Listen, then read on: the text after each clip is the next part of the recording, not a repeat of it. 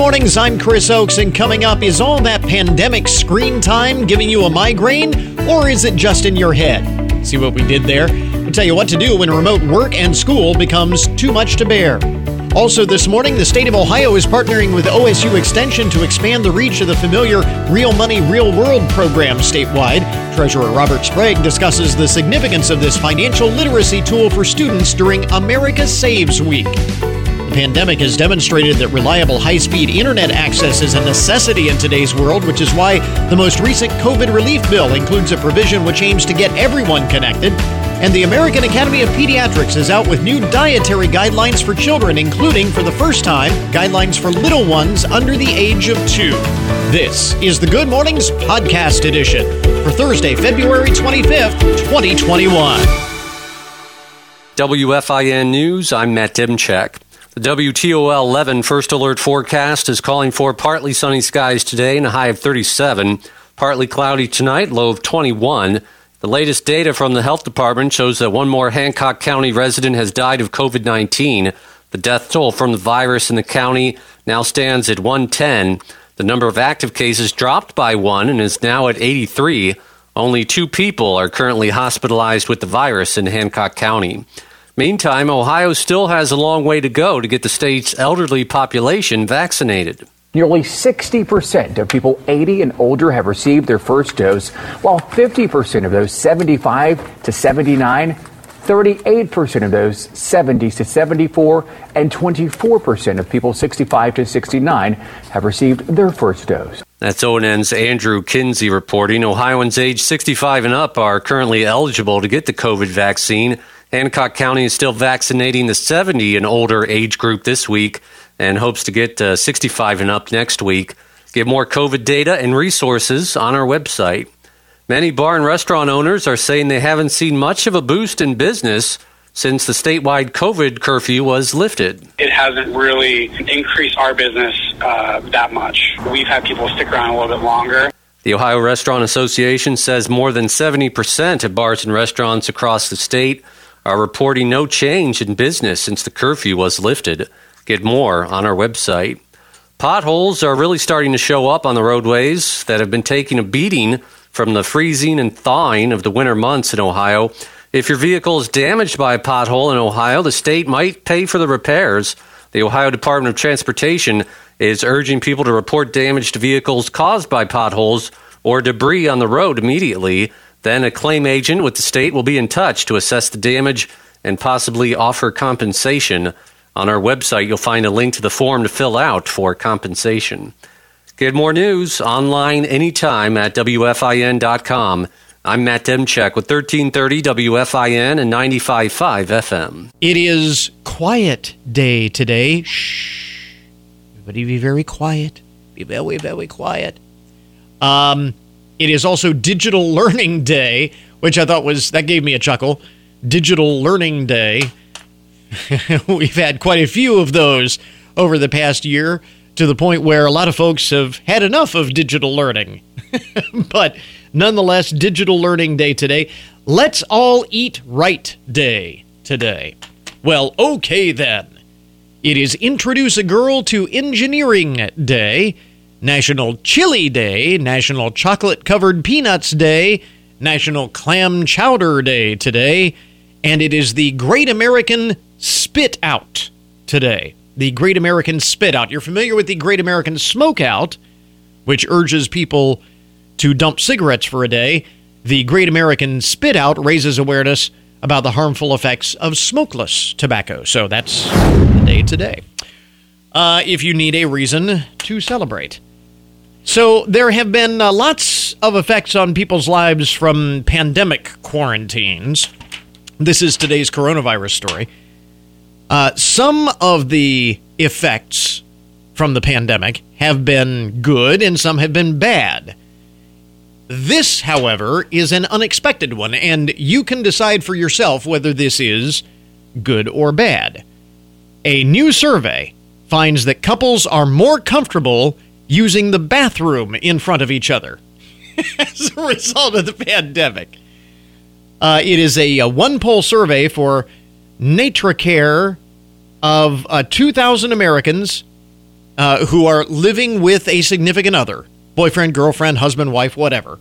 2,000 Americans who live with their significant other uh, since at least the start of the pandemic finds that 30% admitted to using the bathroom with the door open for the first time during quarantine, and 25% uh, admitted to, well, 30% admitted doing number one, 25% admitted to doing number two in front of their partner for the first time.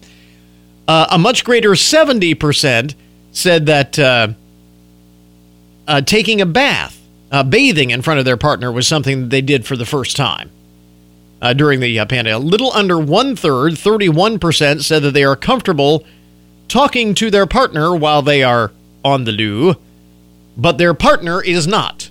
They're fine with it, but their partner is, don't talk to me right now, just wait till you're done. Um, in an interesting result, 64% said figuring out how to set or change bathroom, bathroom 64% said figuring out how to set or change bathroom boundaries with their partner has been an important step in their relationship. And 60% said that discussing bathroom related topics with their partner has strengthened their relationship, even though it was admittedly awkward at first. I, saw, I saw that and I was like, well, now we got to talk about this today because this uh, this is something. So, have your bathroom habits changed because of the pandemic? You spend all this time with uh, your significant other in quarantine. You just have no secrets anymore. um, I said it was an unexpected effect of the uh, quarantine. I would imagine that when all of this started, this was one of those things no one could have predicted, and yet here we are. So there you go. Today's coronavirus related story. Speaking of the uh, coronavirus, the uh, Johnson and Johnson vaccine, what they say it's going to be uh, green lighted this week and and uh, could be available by the weekend, by the uh, first of, of next week. It'll be out there. People will be getting this. May be a game changer. One shot doesn't have to be super cooled. It is not based on the newer messenger RNA technology. It's tried and true, true technology, the same type of technology as the mumps and polio and measles vaccine and the chickenpox vaccine, all of those. So presumably people will be more comfortable with it and uh, still offers a very high level of protection 100% protection against hospitalizations. So this could be a game changer. Definitely a story to watch today. The big stories of the day. Here's another one. A couple of uh, lawmakers, uh, Representatives Karen Bass of California and Jerry Nadler of New York, both the Democrats, introduced yesterday, reintroduced actually, a policing reform legislation, a piece of p- policing reform legislation named after George Floyd that was first put forward last year amid the po- protests in wake of uh, George Floyd's death in Minneapolis. The George Floyd Justice in Policing Act did pass the House at the time with bipartisan support, but did not make any headway in the Senate, which was then Republican controlled. Now, of course, it's a 50 50 split. Vice President Kamala Harris with the deciding vote, so it'll be interesting to see what happens with this legislation this go around. It would, among other things, ban chokeholds at the federal level, most individual departments have banned chokeholds. Not all, but but many. This would do do so at the federal level. It would also ban no-knock warrants, overhaul qualified immunity for police officers, and create a national police misconduct registry that would prevent officers who were fired for misconduct from being hired by another police department um, without uh, doing their due diligence. So, be interesting to see what happens with this. The uh, stories that we're talking about this morning.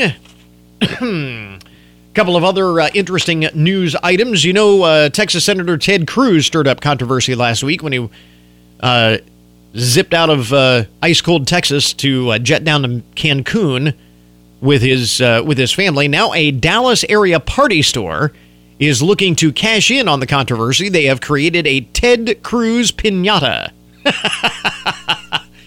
Shows him wearing his Texas flag face mask, which he was snapped uh, wearing at the airport.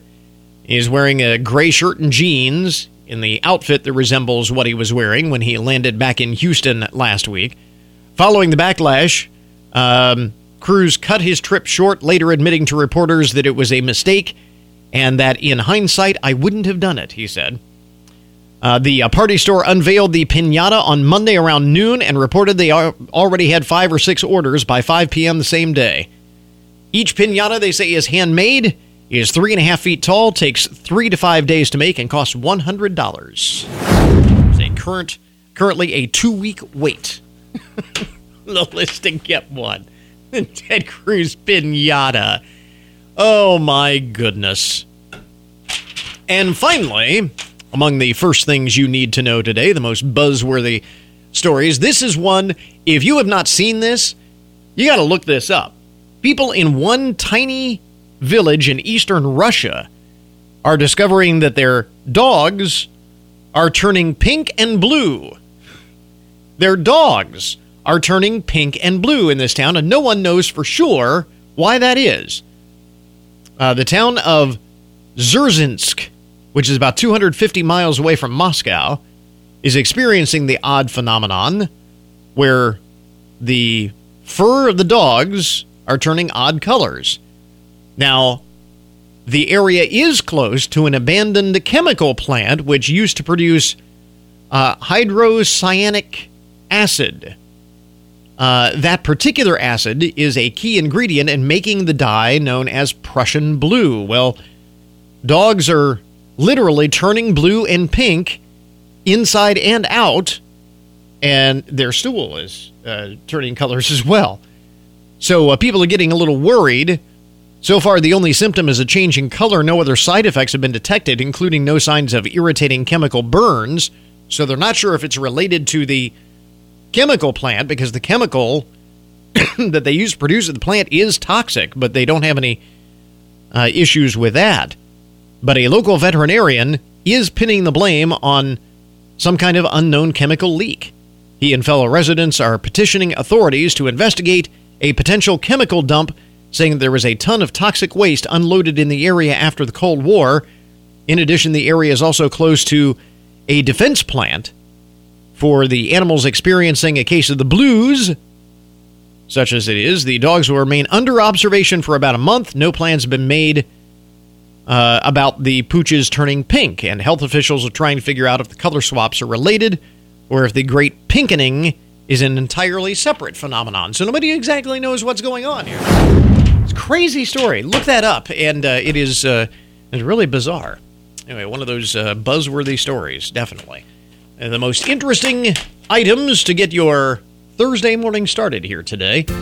You can help recognize outstanding teachers in Findlay and Hancock County.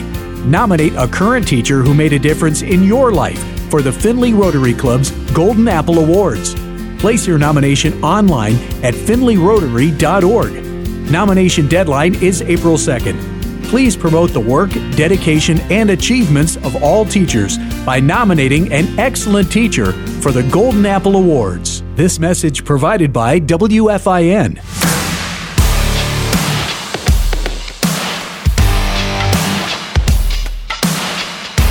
Well, to your health this morning, nearly 39 million people in the U.S., about 12% of the population experience migraines. Up to 28% of teens, 10% of all school age children between the ages of 15 and 19, 37% of children find that their schoolwork suffers during periods of migraines, which I suppose you would expect. Well, since the onset of the pandemic, and the reason we bring this up uh, record numbers of Americans are working and learning from home, and more screen time means more headaches. Joining us is Dr. Jennifer McVige, board certified physician in pediatric neurology at the Dent Neurological Institute in Buffalo, New York. And uh, Dr. McVige, first of all, difference between migraines and headaches. A migraine is more than just a really bad headache, which is, I think, what a lot of us kind of consider. Yes, correct. I mean, I think everybody attributes, a lot of people attribute their headache to sinus and things like that. And, and mostly, most of the time, it's not sinus. Um, a migraine is defined by very moderate to severe intensity of pain. Uh, with light sensitivity, sound sensitivity, possibly nausea. You could vomit, but you don't have to vomit. It doesn't have to have that. Um, and oftentimes you have to sit down or, or seek out a place to rest that's quiet when you get the headache. So, talk about this uh, connection between uh, additional, uh, all of this uh, added screen time that we've experienced over the course of the past several months, working and learning from home and uh, Zoom calls with family and friends, all of this extra screen time. Is there a link between that and an increased uh, number of, of headaches and even migraines? Yeah, we've seen a, a tremendous increase in the, the frequency of uh, people coming in that have either had a pre-existing history of migraine that have worsened while being on the computers for school or work, um, or new onset cases. Uh, and I think some of it is not only the screen time and the being on the computer or the phone itself, but also the posture that we have when we're doing this and mm. sitting for so long and pushing our neck forward and, and all that. So, the so the triggers uh, uh, for these things. Uh, I mean, would you consider uh, screen time in and of itself a trigger? You mentioned posture. Is that a trigger? I mean, what are the triggers that we want to watch for? So those could be triggers for certain individuals. Um, not everything is a trigger for everyone. Um, some of the common ones are stress, which is very difficult to control right now, especially. Sure. Um, and then, uh, yeah, sleep irregularity um, and not drinking enough water. Those are the, most common triggers. So, with that in mind, and again, realizing that there's not really a whole lot we can do at this point about the amount of screen time that we have. I mean, you know, it is it is what it is, is the old saying. Uh, what do you do? Uh, how do you identify and mitigate those risks? I think especially if you have teenagers or adolescents, asking them how they're feeling, how their back is feeling, their neck is feeling, um, giving them frequent breaks. You know, when they're taking a break in between classes, walk around, stretch, go outside for a minute, get some fresh air. Um, don't be on your phone with your friends, texting right in between everything. Um, and even for adults as well, you know, get, just walk, walk, get out, get out, and clear your head for a little while, and then come back and sit down and regroup afterwards. Yeah, it's important to point out that uh, you know we're we're talking not only to kids. I mean, we want to highlight this with young people because I think sometimes we uh, maybe overlook the risk when it comes to uh, kids and teens. Um, but we want to make sure that we recognize that the risk exists for all of us. And you also uh, say that there is a wearable that we can use that can that can help mitigate some of this in some cases, right? Yes, um, Nerivio uh, is the new is, is a new device. Um, it's the first drug-free therapy that's been cleared by the FDA for the acute treatment in adolescents and teens, which is why we're, we're super excited about about that indication. But um, it's also indicated and, and FDA cleared for adults as well. Um, it's worn on the, um, up the upper arm. It's a, it's a band that goes around the upper arm, and it just feels like a, a, a vibrating sensation. Uh, for about 45 minutes, you wear it very inconspicuous underneath your clothing, um, and it helps through neuromodulation to um, to stop the headache. And and a lot of patients in the studies have found that they've had pain, pain freedom or pain relief, and have stayed uh, with pain freedom and pain, pain relief for a significant period of time. So the bottom line, what I hear you saying is is knowing what to watch for that may potentially trigger uh, a headache or a migraine. Uh, some uh, simple things that we can do to mitigate the risks, but absent all of that, if those things don't work, there are uh, treatments that are available. Um, when do we know when it's time to pick up the phone and call the doctor and say, "Hey, I think we've got an issue that that we're you know having trouble mitigating ourselves"? Well, typically we, we usually say if patients are having a, a migraine more than four times in a month, then they really need to seek help. Uh, the problem is, is that if you let it go, it can turn into chronic migraine, which is much, much harder to treat. And using over-the-counter medications are not always uh, good for some patients because they overuse them. If you use a over-the-counter uh, analgesic more than three days a week, it can turn into a rebound headache. Um, and you can actually be causing your own headache. Mm. Uh, hmm. so I, I, think if you're in that situation, you need to seek out help from your physician. There are, um, you know, medications that are very safe and easy uh, with a low side effect profile, such as Nerivio. Um, you don't have to worry, uh, and and you can talk to your doctor, have that conversation, and, and feel better all great information to know again because uh, like we said it is what it is we are uh, kind of uh, stuck with the situation that we have right now with so much screen time that's more than likely not going to change uh, in the short term. Uh, so if you're having issues with that, now is the time to recognize that and and uh, maybe get the uh, help that you need. Again, Dr. Jennifer McVige, the uh, Dent Neurologic Institute, Buffalo, New York. Dr. McVige, thanks very much for taking the time. We appreciate it. Thank you.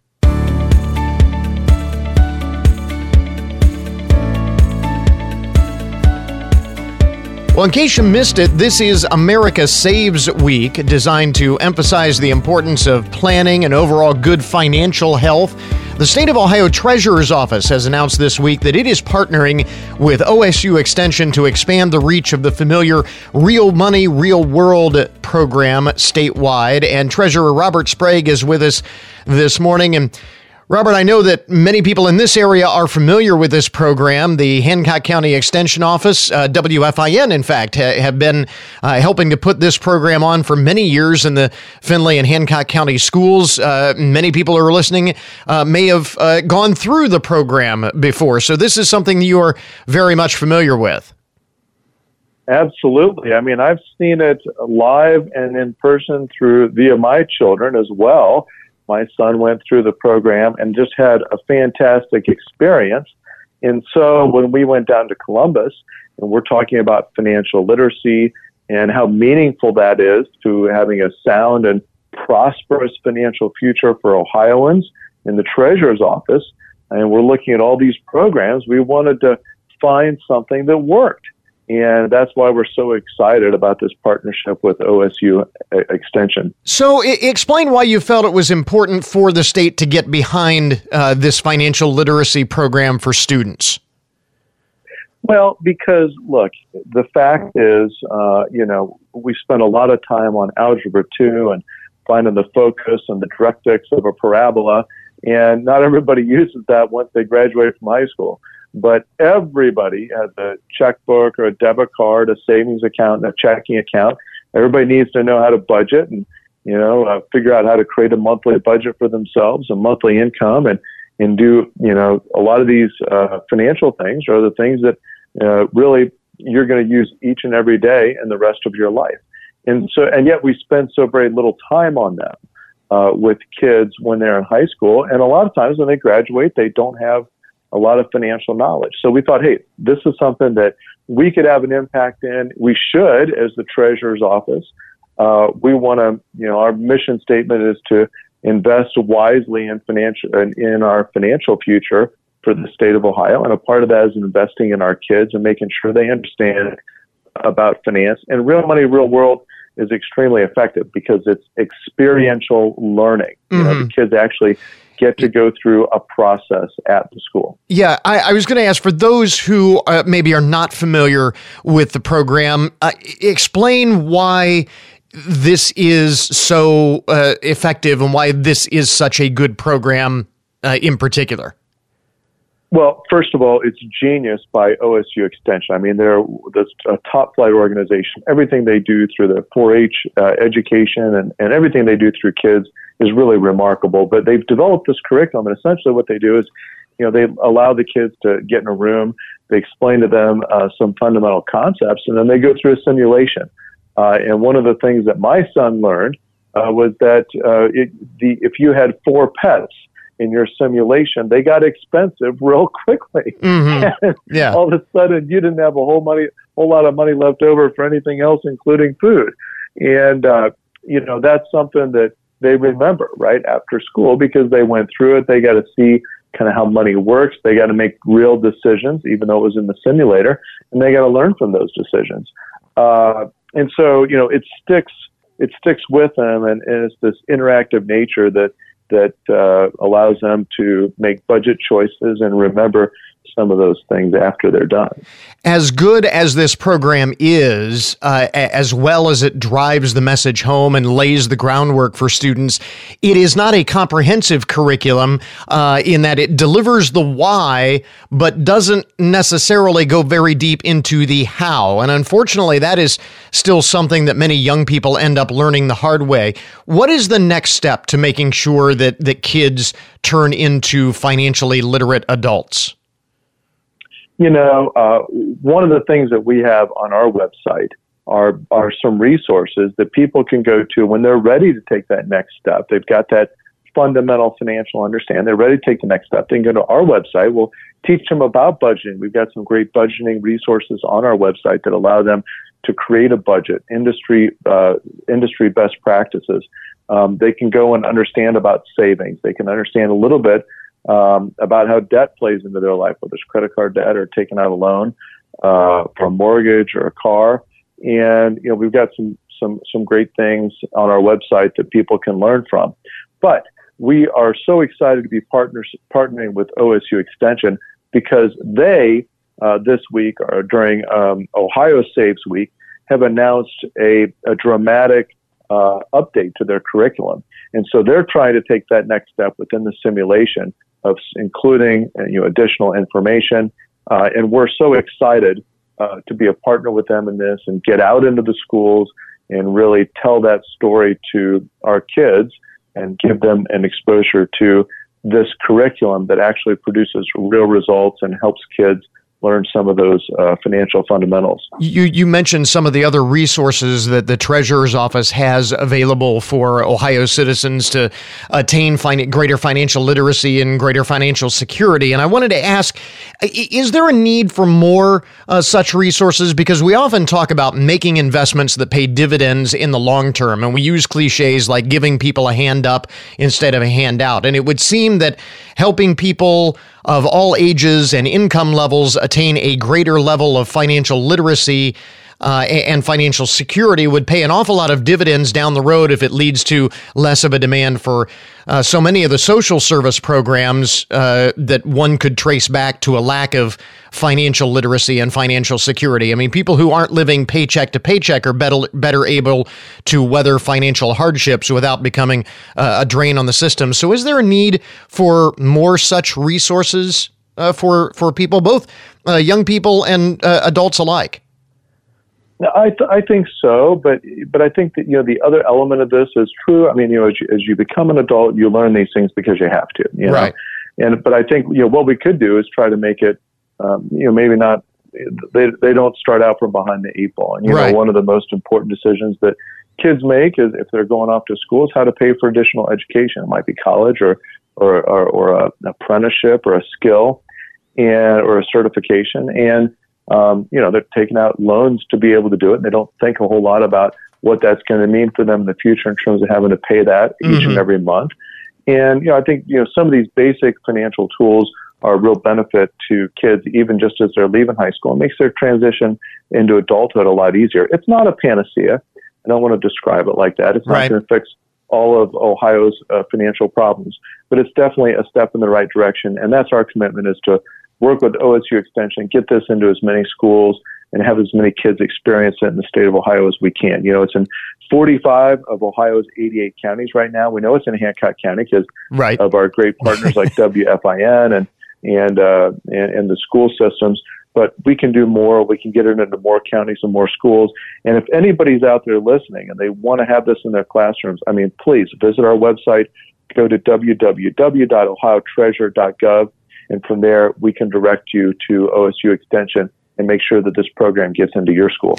And you know, this uh, does go beyond. It's worth pointing out this goes beyond, uh, you know, career path or income level. I mean, there are there are uh, doctors and lawyers and very wealthy people who are still living paycheck to paycheck, uh, and, and, those who are uh, you know lower on the income scale who are much more financially secure. So it's really not uh, about income level. It's about managing, you know, the the income and the resources that you have. Well, and I think it's a, it's a little bit like maybe uh, like losing weight. You know, as you as you kind of get better at it, you know, and you manage your diet, you Yeah. manage your exercise, you start to manage all this, and you see progress. You get more excited about it. And you know, same thing with having a budget and managing your finances. You know, as you see a little bit of growth and you're able to put some things away for a rainy day or to buy that thing that you've been saving for and that you budgeted for and that you want.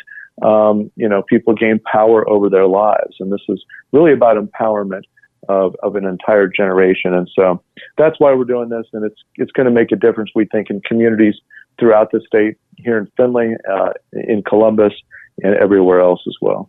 Again, in conjunction with America Saves Week, the Ohio Treasurer's Office partnering with uh, OSU Extension to expand the reach of the Real Money, Real World program statewide. Treasurer Robert Sprague with us this morning. Mr. Sprague, thanks very much for taking the time. We appreciate it. Thank you so much, Chris. A great pleasure. Well, if we didn't know it before, the pandemic has certainly demonstrated just how essential reliable internet connectivity is in the 21st century.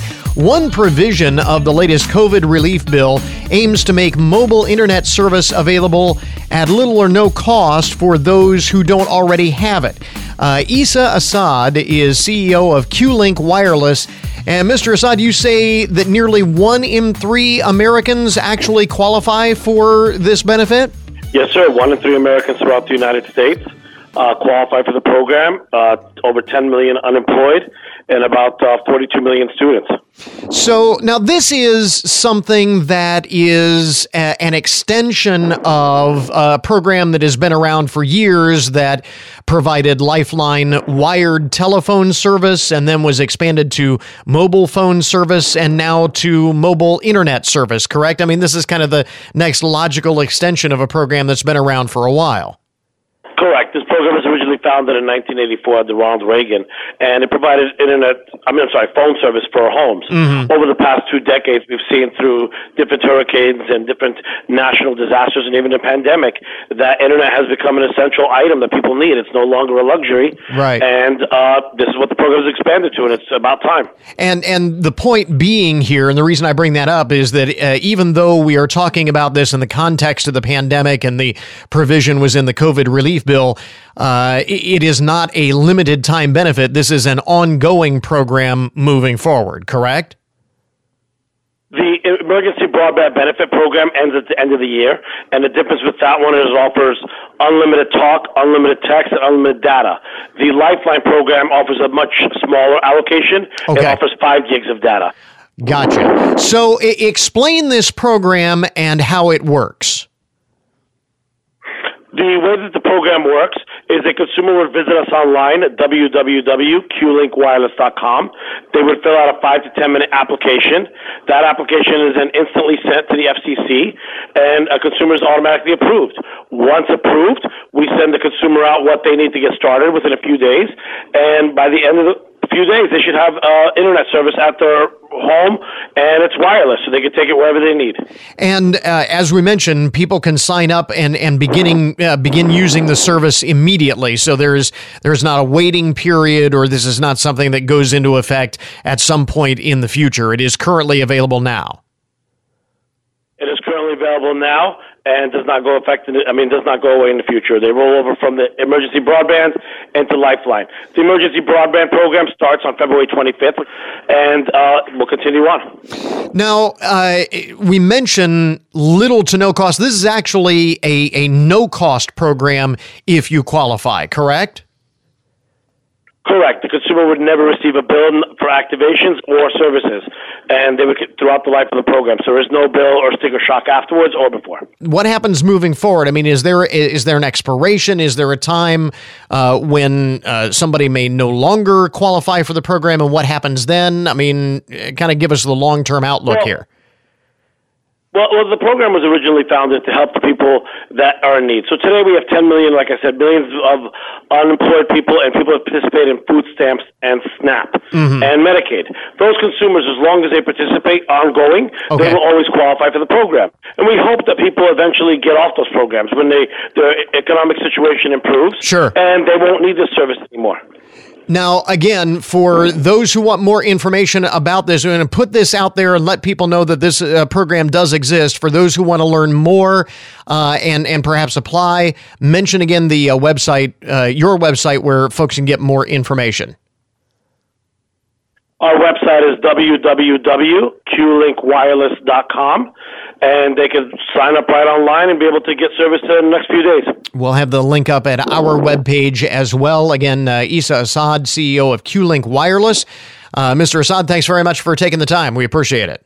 Thank you for having me today. Now, again, QLink is not the sole provider uh, for this. We should point out that there are uh, other uh, providers who are part of this program as well, but we do have that link up at our webpage. Go to goodmornings.net to learn more. We interrupt this program to bring you a broken news alert. This report on the odd and unusual side of the news is brought to you as a public service of Hancock County Veteran Services. And uh, this this is something you don't see every day. A landlord in Albany, New York, has been charged with kidnapping after allegedly kidnapping two of his tenants and dumping them in a graveyard.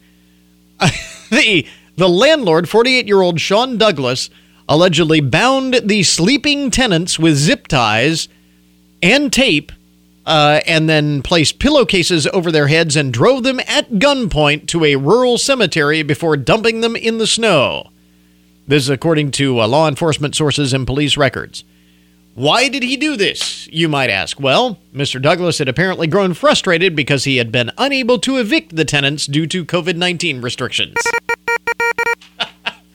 wow!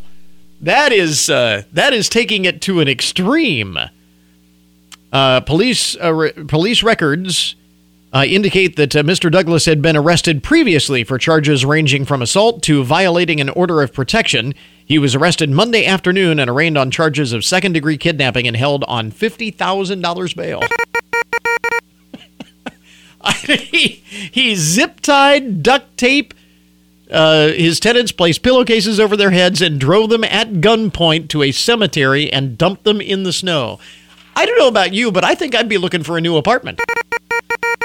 you know what I mean? I think I would. You wouldn't have to evict me. I think I would be out uh, of my own volition after that. Man, it's taking it to an extreme. Elsewhere in the uh, broken news this morning, people get into disagreements all the time, but usually they don't get spray painted in the process. Police in Framingham, California say a woman was spray painted in a parking lot on Sunday afternoon. They say the woman was sitting in a car, uh, sitting in her car at the time of the attack, and was spray painted on her face and neck. The car and window frame were also damaged. The man who did it was arrested and charged with assault. Uh, and uh, assault and battery with a dangerous weapon, among other things no word on what their specific disagreement was. No, no, nobody.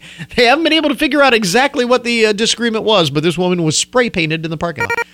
Was she in his spot, or I don't know. Uh, again, seems pretty extreme. Couple from uh, Arizona purchased a uh, green glowworm toy for their young daughter at a thrift store in El Mirage, Arizona last week. When they got it home, they decided it's probably best to, to wash the toy before giving it to their daughter, as it had been previously owned. I mean, it was a thrift store after all. So they go to, to put it in the wash, but during the cleaning process, they found that the toy had been stuffed with a sandwich bag containing 5,000 fentanyl pills. Now, that's not. I mean, Normally, you expect those little uh, styrofoam pellets or, or something, not 5,000 fentanyl pills. They contacted uh, police there in Phoenix who seized the stash of drugs. I don't know what the street value of that would be, but that's, that's pretty wild. Um, elsewhere in the uh, broken news, this is kind of a sad story. Uh, three rare giraffes are dead after walking into power lines at a wildlife conservation in Kenya. I mean, it's sad, and these are, are rare giraffes. The Rothschild giraffe, there are only about 600 of them in the wild out of the 28,000 uh, 28, giraffes that roam across the country of Kenya. So these are very rare. But on the other hand, you got to think shouldn't somebody have thought about low hanging power lines and animals with big, long, tall animals with big, long necks that this might be a problem? Um, yeah, they walked into the low hanging wires. Officials from the Kenya Power and Lighting Company say they have begun replacing electricity poles in the area. Uh, and they had actually started doing that prior to the accident. I'm guessing they've speeded up that process now. You would hope so. Uh, conservationists say power lines have killed all kinds of animals uh, for far too long. And should, it's crazy. And finally, in the uh, broken news this morning, always seize upon the idea, uh, the opportunity to make fun of that school up north. The University of Michigan is apologizing for having to close their library because of all the spiders. Reported the Detroit Free Press says three Mediterranean recluse spiders, which are venomous, were located inside the uh, basement of the school library. Uh, problem uh, the area cannot be accessed by students. Still, the library shuttered Sunday into Monday to go on spider lockdown. According to uh, Kim Broekhuizen, who works at the university's Office of Public Affairs. She admits the closure was a mistake, telling students who were left without a place to study, We apologize for the inconvenience to the university community. An exterminator did come to the scene and treated the area for its spider problem, and officials say students have nothing to worry about. No reason to worry. We just have dangerous, venomous spiders in the library. So, how did bug experts know the difference between a regular recluse and a Mediterranean recluse? Apparently, it is in their genitalia. Whatever that means. There you go. That is. It closed because of all the spiders. Yikes. There you go. That is uh, today's broken news report. This update on the odd and unusual, the lighter side of the news a service, more or less, of Hancock County Veteran Services. We now return you to your regularly scheduled programming. For a year, we've worked from home, kept kids out of school, canceled holidays and vacations, put up with postponed sports, gave up nights out, and more. You may be wondering how much of the old normal will come back, and are Zoom calls and working from home here for good? You have questions, and that's why we're committed to keeping you up to date with the latest information. It's here at 1330 WFIN, 95.5 FM, and at WFIN.com. And now, your daily download the numbers behind the news, the statistics that shape our lives. Earlier, we were talking about all of that pandemic screen time that may be giving you a headache or even a migraine. That is not the only thing that uh, is making us weary of all of the video conferences. If you're growing tired of all of this, you are not alone. Stanford University researchers have found that there are four main reasons why video chats um, are, are fatiguing for human beings. Number one, excessive amounts of close up eye contact is highly intense. Uh, faces on video calls can appear can appear too large for comfort, which uh, and and we've all experienced that, right? On, on one of your video chats, with a coworker, or even with family and friends, where the the camera's like zoomed in right on the face. That's the that's the thing fills up the entire screen.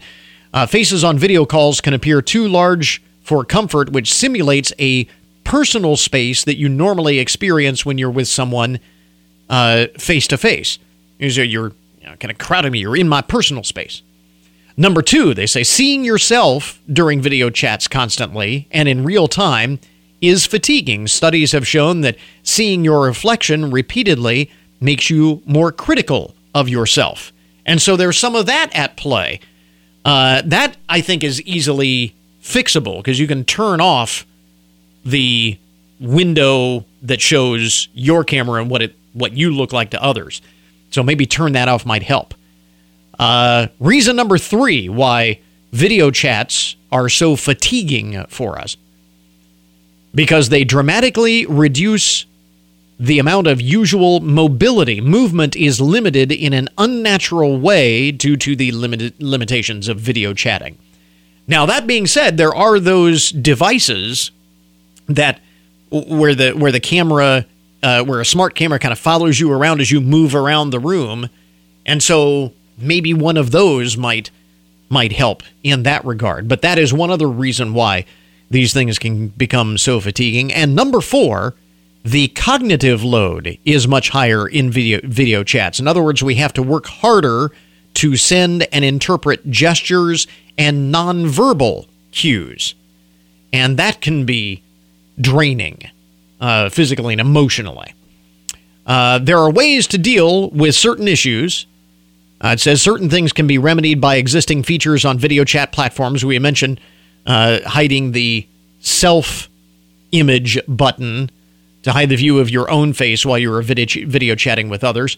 But otherwise, researchers expect we will eventually adapt to using video chats more comfortably, just as we once adapted social protocols for, say, using elevators when those came into common use. Uh, many of those same things. People were crowded together, you know, weren't as comfortable with being so close uh, to others and just standing there writing up the elevator and kind of awkward moments. But we adjusted, we adapted, and I say we will do the same thing with video conferences eventually. But if you are tired of video conferences, again, take comfort. You are not alone. Uh, there are specific scientific reasons for it, and uh, in some cases, things you can do about it. Interesting stuff. Research from Stanford University in our daily download this morning.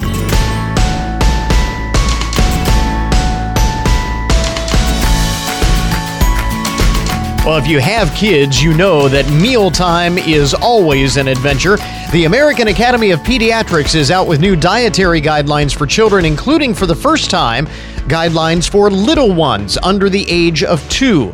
Board certified pediatrician Dr. Candace Jones is with us this morning, and I'm guessing that the thought process is that if you can get kids eating right before they hit those terrible twos, it'll be easier to keep them eating healthy throughout their entire childhood, right? Is that the idea here? You got it, and I'm done.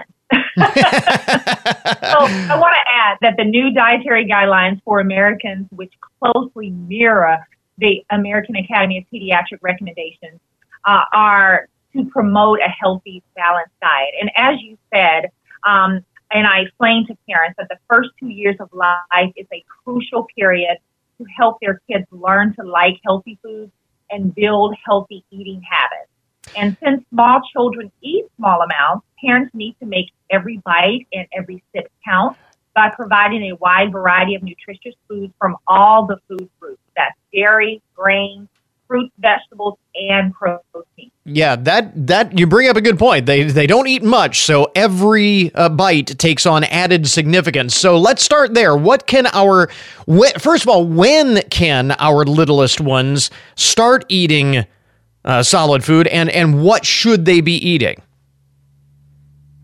That's a great question. So we'll start from the beginning. In the first six months of life, infants should get breast milk only if possible. Then around six months, you start to introduce a wide variety of complementary puree foods, one new food at a time, so that children get different flavors and textures.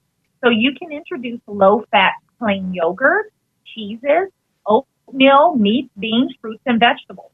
And also, it's important to introduce those common allergy foods like dairy, eggs, fish, nuts to prevent the development of food allergies. And as kids get older, it's important that we continue that nutritious, well balanced diet. Um, the kids tend to start to like sugary beverages and processed packaged foods, and we want to counteract that by offering low fat milk with meals, water in between, and real whole food snacks. I was going to uh, mention, you know, once you get to age two and up, then what is the the latest guidance as they get older? Absolutely, continue um, what you're doing to keep those meals nutritious and well balanced. Um, definitely keep an eye out for those sugary drinks, as I said, mm. and the packaged processed quick foods that kids in that age range tend to love. And again, always trying to infuse those healthy eating habits and those healthy foods. So just to repeat, um, one way to do that is to say we drink low fat milk for meals and we drink water in between. So you want to keep them away from those sugary beverages. Yeah. And then set out a bowl of fresh fruits and vegetables that they can snack on or some type of whole group, whole grain um, snacks or dairy snacks like yogurt. As we said at the outset, anyone with kids knows that mealtime can sometimes be an adventure. Do you have any uh, helpful tips for parents or, or hacks to help caregivers incorporate some of this advice uh, in the real world? Yes, in the real world. First, we have to model for our kids. We have to eat healthy ourselves and sit at the table with them to eat.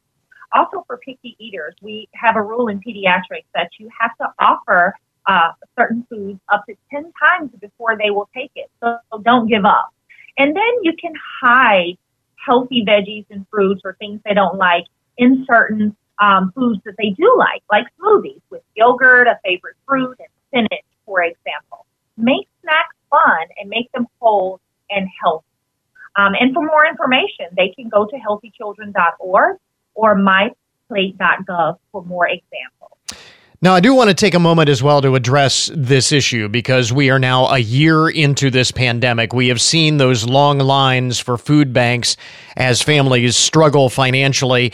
How has the growing incidence of food insecurity impacted child nutrition and health overall? And what do you say to those uh, parents who are just worried about putting food on the table at all, much less about its ultimate nutritional value?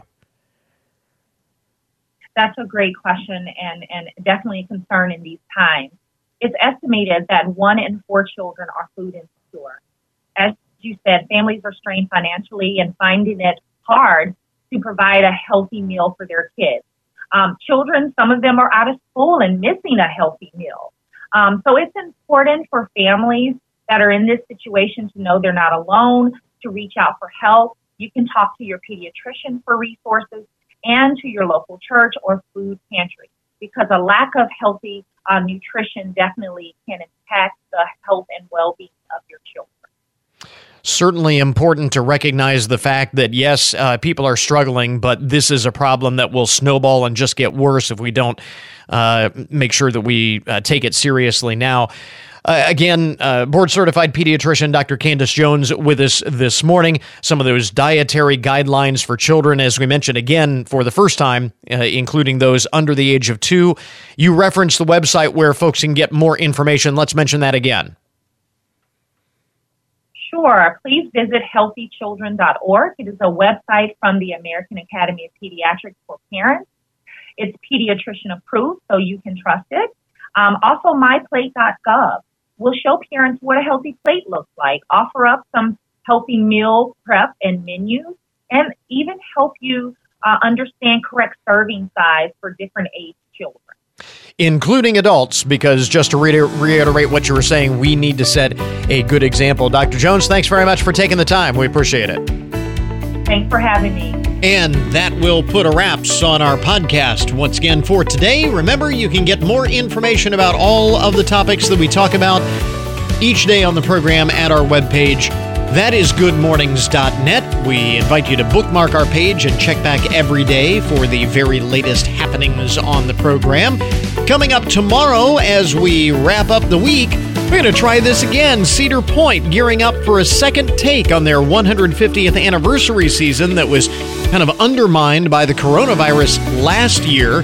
We get a preview of everything it is that is new for the upcoming year, for the upcoming season at America's Roller Coast. Plus, more recipes from Kyra's Kitchen. Get a weekend basketball preview as uh, high school boys basketball heading into the postseason tournament. All of that and more coming up tomorrow. Until tomorrow morning, that is good mornings for this morning. Now that you've had a good morning, going out making a good day. We'll catch you back here tomorrow.